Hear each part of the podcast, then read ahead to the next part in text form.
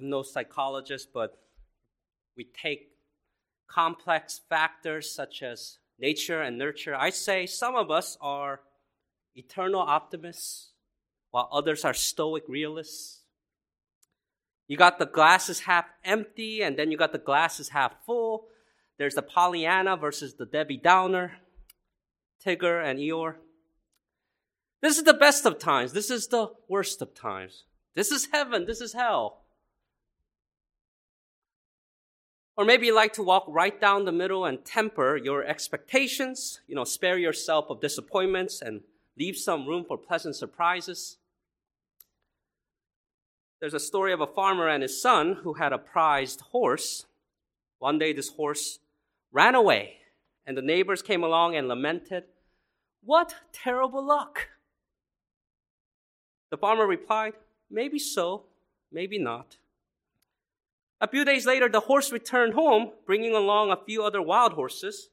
The neighbors congratulated him, and they said, What great luck! The farmer replied, Maybe so, maybe not. Later that week, the farmer's son tried riding one of the new horses, and she threw him to the ground, breaking his leg. The neighbors consoled the father, saying, What terrible luck! The farmer replied, Maybe so, maybe not. A few weeks later, the emperor sent his army to the town, recruiting all able bodied young men for the army. They skipped over the farmer's son because of his injury. The neighbors shouted, What tremendous luck! To which the farmer replied, Maybe so, maybe not. We'll see. I mean, do you live like this? Are you an optimist? Are you a pessimist? A maybeist? Surely we can do better than that. And we can, not because our confidence is in some political candidate or a human potentate. Our hope is not in a horoscope or the Pope. No, our faith is in God's promises. The word of the Lord is proven. He is a shield to all who trust in him. That's why we regularly open up the scriptures. Passages like today's from Malachi 3, 13 to chapter 4, verse 3 remind us we can do better than maybe so, maybe not, we'll see. So let's turn there now to Malachi 3, 13 to 4, 3. If you're following along in your Pew Bible, in the Pew Bible there, um, you can go to page 675. Malachi 3, 13 to chapter 4, verse 3. Your words have been harsh against me, says the Lord. Yet you say, What have we spoken against you? You have said it is useless to serve God. What profit is it that we have kept this ordinance and that we have walked as mourners before the Lord of hosts? So now we call the proud blessed. For those who do wickedness are raised up. They even tempt God and go free.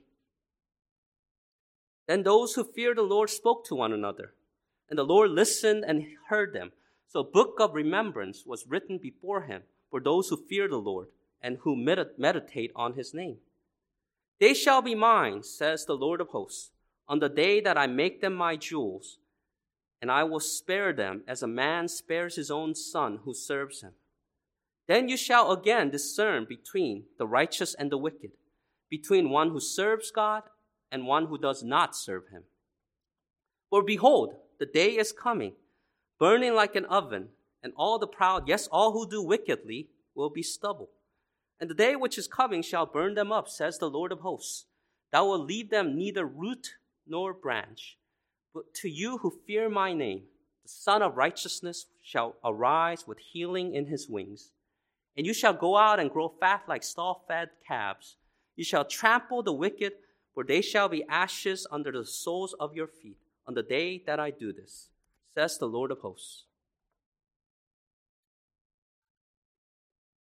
as we saw with other passages in Malachi, we observe some structural markers here. First, look at the very beginning of chapter 3, verse 16. That adverb then marks a transition and only occurs here in Malachi. It's a lot more intrusive than the conjunction then you see in verse 18 and routinely elsewhere. Secondly, look at chapter 4, verse 1, and the way that verse begins. For behold, that's a sharp transition into the prediction of God's fiery future judgment. It's so sharp of a transition that many editors and translators decided to begin a new chapter here. But we should keep in mind that chapter 4, verse 1 to 3 are part of the same oracle that began at chapter 3, verse 13. So that gives us a three part division of this passage, three groups of three verses. You have chapter 3, 13 to 15, 16 to 18, and chapter 4, 1 to 3. But more interesting than the structure are the contents. I think that we have three major speech acts. The focus of verse, verses 13 to 15 is on Israelites who have spoken against God. In contrast, in verses 16 to 18, those who fear the Lord speak to one another. Moving on to chapter 4, we see God not reacting to what others say. No, He's the one taking the initiative, speaking of the future and declaring the fates of the righteous and the wicked. Based on these observations, I propose three ways to prepare for the day of judgment. One, avoid the fallible short term perspective of faith. Avoid the fallible short term perspective of faith. That's verses 13 to 15 of chapter 3. Two, assure yourselves of God's certain execution of justice. Assure yourselves of God's certain execution of justice. That's verses 16 to 18. Three, anticipate the final day of judgment. Anticipate the final day of judgment. That's chapter 4, 1 to 3. First, avoid the fallible short term perspective of faith. Final oracle of Malachi begins like others. God confronts and makes his case. Israel gets defensive or questions the premise. Now, upon a closer look, the sixth oracle should remind us of the fourth oracle. If you want, if you could follow back, uh, turn back with me to chapter 2, verse 17, and look at how that one began. You have wearied the Lord with your words, yet you say, in what way have we wearied him? In that you say, Everyone who does evil is good in the sight of the Lord, and he delights in them. Or where is the God of justice? You see the parallels, right? In both instances, there's the same foolish multiplying of words. You have wearied the Lord with your words. In the fourth oracle is quite close to, Your words have been harsh against me. In the sixth oracle, there's the same insolence of Israel. The earlier question, in what way have we wearied him? Sounds a lot like the question here. What have we spoken against you? And then there's the same problem of adopting a fallible, short term perspective of faith. In chapter 2, verse 17, you read, Everyone who does evil is good in the sight of the Lord, and he delights in them. It looks, it looks a lot like what we see in chapter 3, verse 15. We call the proud blessed. For those who do wickedness are raised up. They even tempt God and go free. So you see what short sightedness looks like when it comes to faith. The Israelites did not serve the Lord with joy and gladness of heart. To them, it was drudgery, pointless, impractical. Ever feel that way as you serve the Lord? To them, obedience produces no immediate results. They show no excitement looking forward to his kingdom and rule. If you looked at their philosophy of life, it would be closer to John Mill's utilitarianism than Apostle John's millenarianism. In the second half of verse 14, you see that they even tried walking around as mourners. Mourners will be those who set the tone at funerals and the period of grief that follows. They would sport unkempt hair and don mourning clothes. But that wasn't the only occasion to dress like this. People would walk around as mourners as they were fasting and praying, seeking God with desperate urgency. There's the example of Nineveh after Jonah preached to them. Mordecai and the Jews of Persia did the same because of Haman. But as we saw in the earlier parts of Malachi, Israelites in those days fasted and prayed as hypocrites. Their worship practices were superficial and half hearted. Underneath the veneer of ritual and sacrifice was all matter of evil. They chose superficial over true repentance. The tears they shed as mourners were crocodile tears. And this fake ritualism showed its true colors in the society. Recall how God's priests and God's people had shown partiality in the law. They exploited wage earners and widows and orphans. They turned away foreigners. I won't read it all, but what was said in Isaiah 58, 3 to 8, applies here. They've forgotten that prayer, fasting, and ritual mourning goes beyond the surface. They had to loose the bonds of wickedness, to undo heavy burdens, to let the oppressed go free, to break every yoke. Share the bread with the hungry. Bring the house, bring to the house the poor who are cast out. Cover the naked. The Israelites are like those uh, consumers who don't read instruction manuals carefully. Once something doesn't go their way, they blame the product and the design. They try to return, return it to the retailer when it comes to their faith and practice, these Israelites needed to be told, You're doing it wrong. They were impatient, refusing to take the long view of history. If all you see is what's directly in front of you, it's easy to despair, especially as the wicked prosper. It got so bad they resorted to calling the proud blessed. This is their conclusion as they see evildoers rise up and those who test God run wild. If we're honest with ourselves, we too adopt a fallible short term perspective of faith. Maybe there are moments, maybe there are weeks or even seasons. It's easy for us to walk by sight, not by faith. That's why we must practice the spiritual disciplines to increase and strengthen our faith. As we go on to verse 16, we see some practical ways to grow, and that leads us to the second way to prepare for the day of judgment. Assure yourselves of God's certain execution of justice.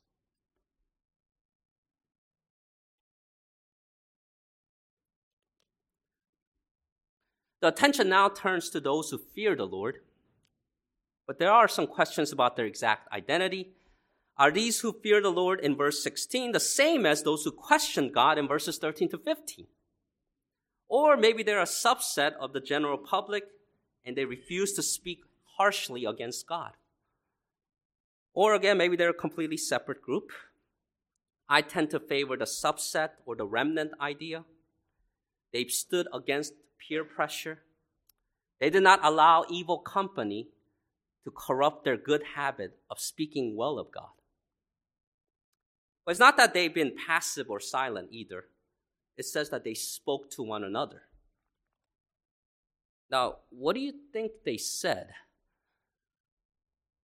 we have some contextual clues. For example, you see at the end of verse 16 that those who fear the Lord also meditate on his name. I take that to mean they deeply cared about God's reputation. Unlike the priests who despised the Lord's name, they took it to heart to glorify it.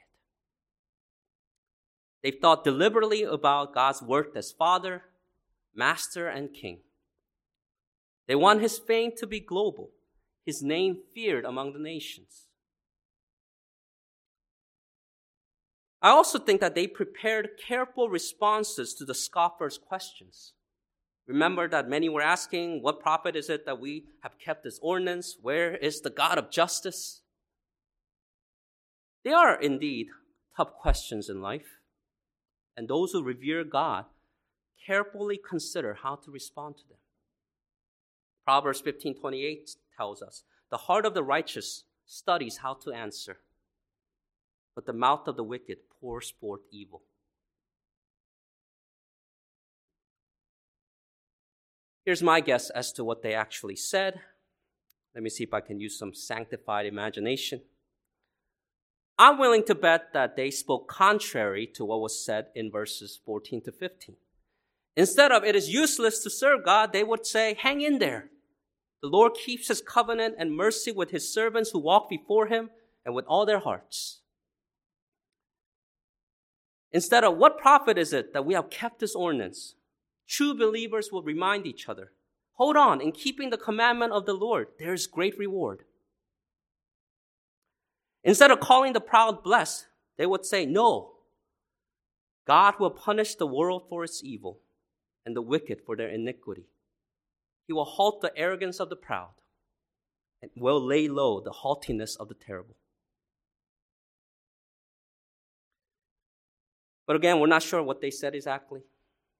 But we are sure that they, God listened. He heard them as they assured themselves of God's certain execution of justice. As reward, there's a mention of this book of remembrance. This could be the Lamb's book of life.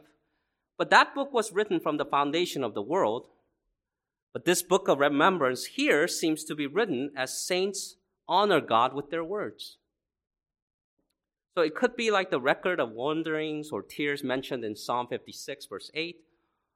Or it could be like that book read before King Ahasuerus in Esther. The king remembered the good deed of Mordecai and threw him a parade. Likewise, not only does the Lord remember those who honor him, he affirms them. In verse 17, God says, They shall be mine. On that day I, should, I make them my jewels. In the end times, God will be faithful and transform the nation of Israel according to his unchanging promises. He will empower Israel so that they would obey his voice and keep his covenant. That way, they will be a special treasure above all people. The figure of jewelry is appropriate because the day of the Lord is a fiery judgment and it takes extreme temperature to create precious material. Proverbs 25, verse 4 says, Take away the dross from silver, and it will go to the silversmith for jewelry. We already saw earlier in the chapter that God's like a refiner's fire, and he will sit as a refiner and a purifier of silver. He will purify the sons of Levi and purge them as gold and silver. But the priests are not the only ones who endure the crucible. The time of Jacob's trouble is for all sons of Jacob. All this to make them God's prized possession. To change the imagery, God will be like a father to his faithful son. As Psalm 103, verse 13 says, As a father pities his children, so the Lord pities those who fear him. And once God makes all things right, there will be no more confusion. All the lingering questions about the prosperity of the wicked will be answered. It will be clear as night and day who are the righteous and who are the wicked. The one who serves God and the one who does not serve him. Now, how about some applications for us? That we're a gathered community of saints, like the remnant of Israel who fear the Lord. We too must assure ourselves of God's certain execution of justice. There's a song that's been stuck in my head the whole week. The title of it is also the title of the sermon, farther along. The authorship's disputed, and there's been various covers of the song last 60 years or so. And it's interesting that most of these are not Christians, as far as I know. Famous artists include the Byrds, Ike Turner, Hank Williams, Peter Seeger, Johnny Cash. My personal favorite's a more recent and elaborate rendition from an artist called um, Josh Garrels. Now, if you happen to listen to it, you'll hear the comforting refrain. Farther along, we'll know all about it. Farther along, we'll understand why. Cheer up, don't worry, live in the sunshine. We'll understand it all by and by. I'm not suggesting that we sing this song together. But I do think we need to get together and say something like the lyrics here. Cheer up. Farther along, we'll know all about it. Now, if you don't mean it, don't say it. I'm not suggesting that we throw around platitudes. But our job is to exhort, remind each other of God's promises, speak to one another for edification and comfort, and meditate on the Lord's name together. in our gatherings, we should assure one another of God's certain execution of justice. And we need to do this on good days and bad, when we feel like coming to church, when we don't feel like it. We need to hear God's word from the pulpit, in our prayers, in our congregational singing, in our emails, in our conversations. Together, we should be looking for and hastening the coming of the day of God. We must follow the mandates of Hebrews 10, 24 to 25. Let us consider one another in order to stir up love and good works, not forsaking the assembling of ourselves together, as is the manner of some, but exhorting one another, and so much the more as you see the day approaching. And that leads us to the next way to prepare for the last days, anticipate the final day of judgment. And what a difference a day makes. I'm talking about the day of the Lord.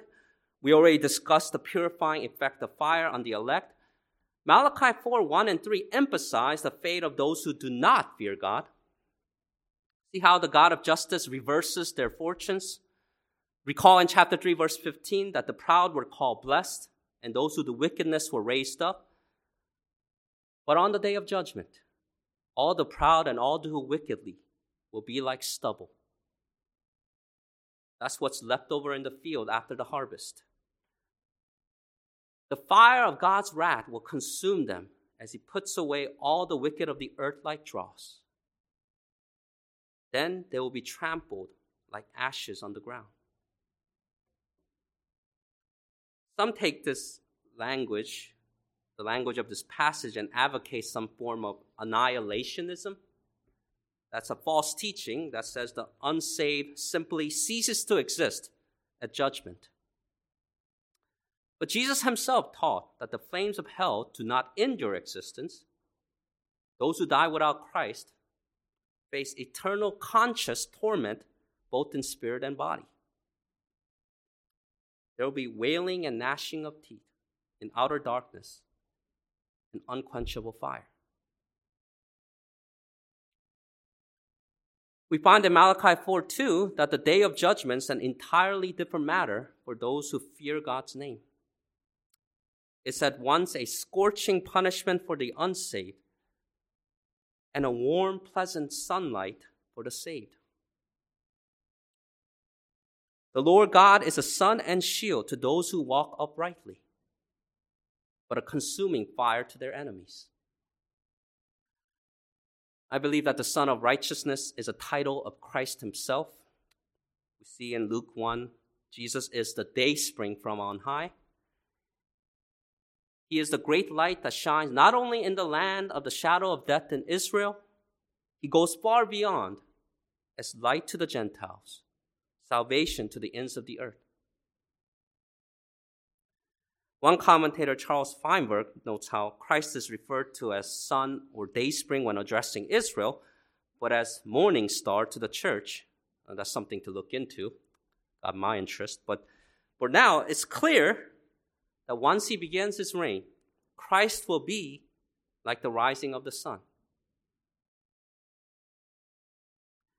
Our Savior will execute righteousness in the earth because he himself is the Lord of righteousness. The wings correspond to the rays of the sun, bringing healing to the vegetations and nourishment to us. In the dawn of the kingdom, those who fear the Lord will be like calves feeding on open pasture after being cooped up in a pen. So when I read this, commentaries aren't enough. I had to see it for myself, so I went to YouTube and searched for calves going out for the spring. And that made me happy. I think it'll make you happy too. It's like when I let my dog, Molly, our chocolate lab mix out in the backyard. The point is, we'll have that same excitement on that day after enduring the darkness. We anticipate the final day of judgment. Because we Christians take the long view, live in assurance and anticipation of God, we don't have to live with the attitude of maybe so, maybe not, we'll see. All the promises of God and Jesus are yes, and in Him, Amen, to the glory of God through us. Now, let me speak to those who do not know the promises of God. Apart from Jesus, you have every reason to fear the day of the Lord. All humans are guilty of pride, our soul is not upright in us. Sinners are alienated, alienated from God and enemies in our mind by wicked works. There's no fear of God in our eyes, and we serve and bow down to other gods. Instead of meditating on the name of the Lord, we've taken it in vain, profaned it, even cursed it. For all these reasons, we deserve to be stubble and ashes in God's fiery, righteous judgment. But the Lord did not leave us in darkness. He sent the Son of His love as the Son of righteousness. God's Son was formed in the womb to be God's servant.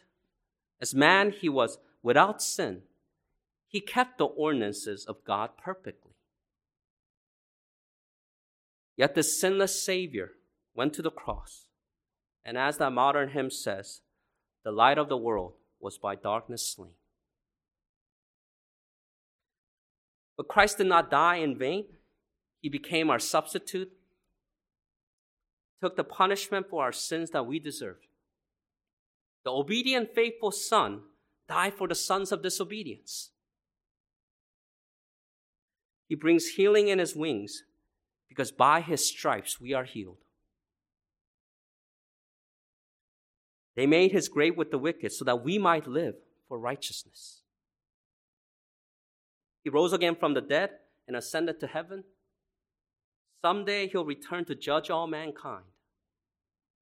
And in, then, in that day, we will discern between the righteous and the wicked. There's only one way to be saved from that burning furnace. Become God's own through God's own Son. If you will repent of your pride, turn from your wickedness, place your faith in Jesus alone, you'll be saved. Believe on Jesus, and you will not be put to shame on that final day of judgment. You'll be a jewel to God if you trust in Christ, the precious cornerstone.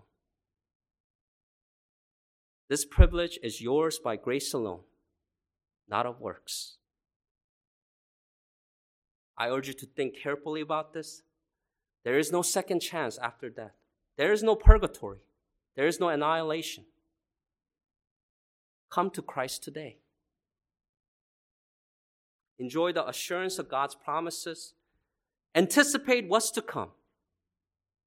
So much better than maybe so, maybe not. We'll see.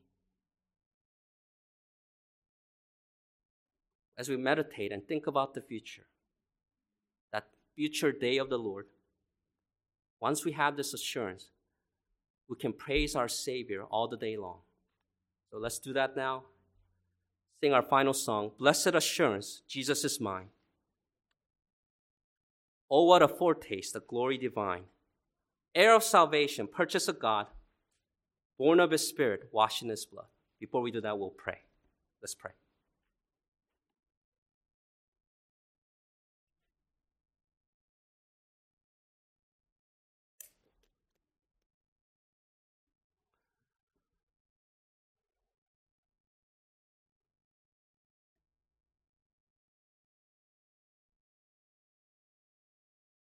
Lord, there are often times in life when we look around and just feel so deeply within us that something's not right. That we're not living the life that we're supposed to live. Somehow feel out of place. And it's not just out there, but it's in us. We don't have hope, we don't have peace. But we thank you that in your word you tell us what the problem is and also what the solution is. And we also thank you that you gave us time for many of us in this room to repent and believe in you. You did not wipe us out, you did not send us to hell the moment we sinned. You gave us your word and assurance through your word. We ask that, Lord, that as faithful believers that we'll be, help us to trust in you. You also did not transport us to heaven the moment we were saved. You left us here for a reason to endure, to eagerly await the coming of the day of God, and to be faithful witnesses to fulfill the Great Commission. Pray that you'll give us the strength to do that. And even as scoffers and people who question you seem to thrive, may we not despair. May we seek you. May we pay attention to holy conduct and godliness. We ask for strength to do that through your Holy Spirit. Pray all these things in Jesus Christ's name. Amen.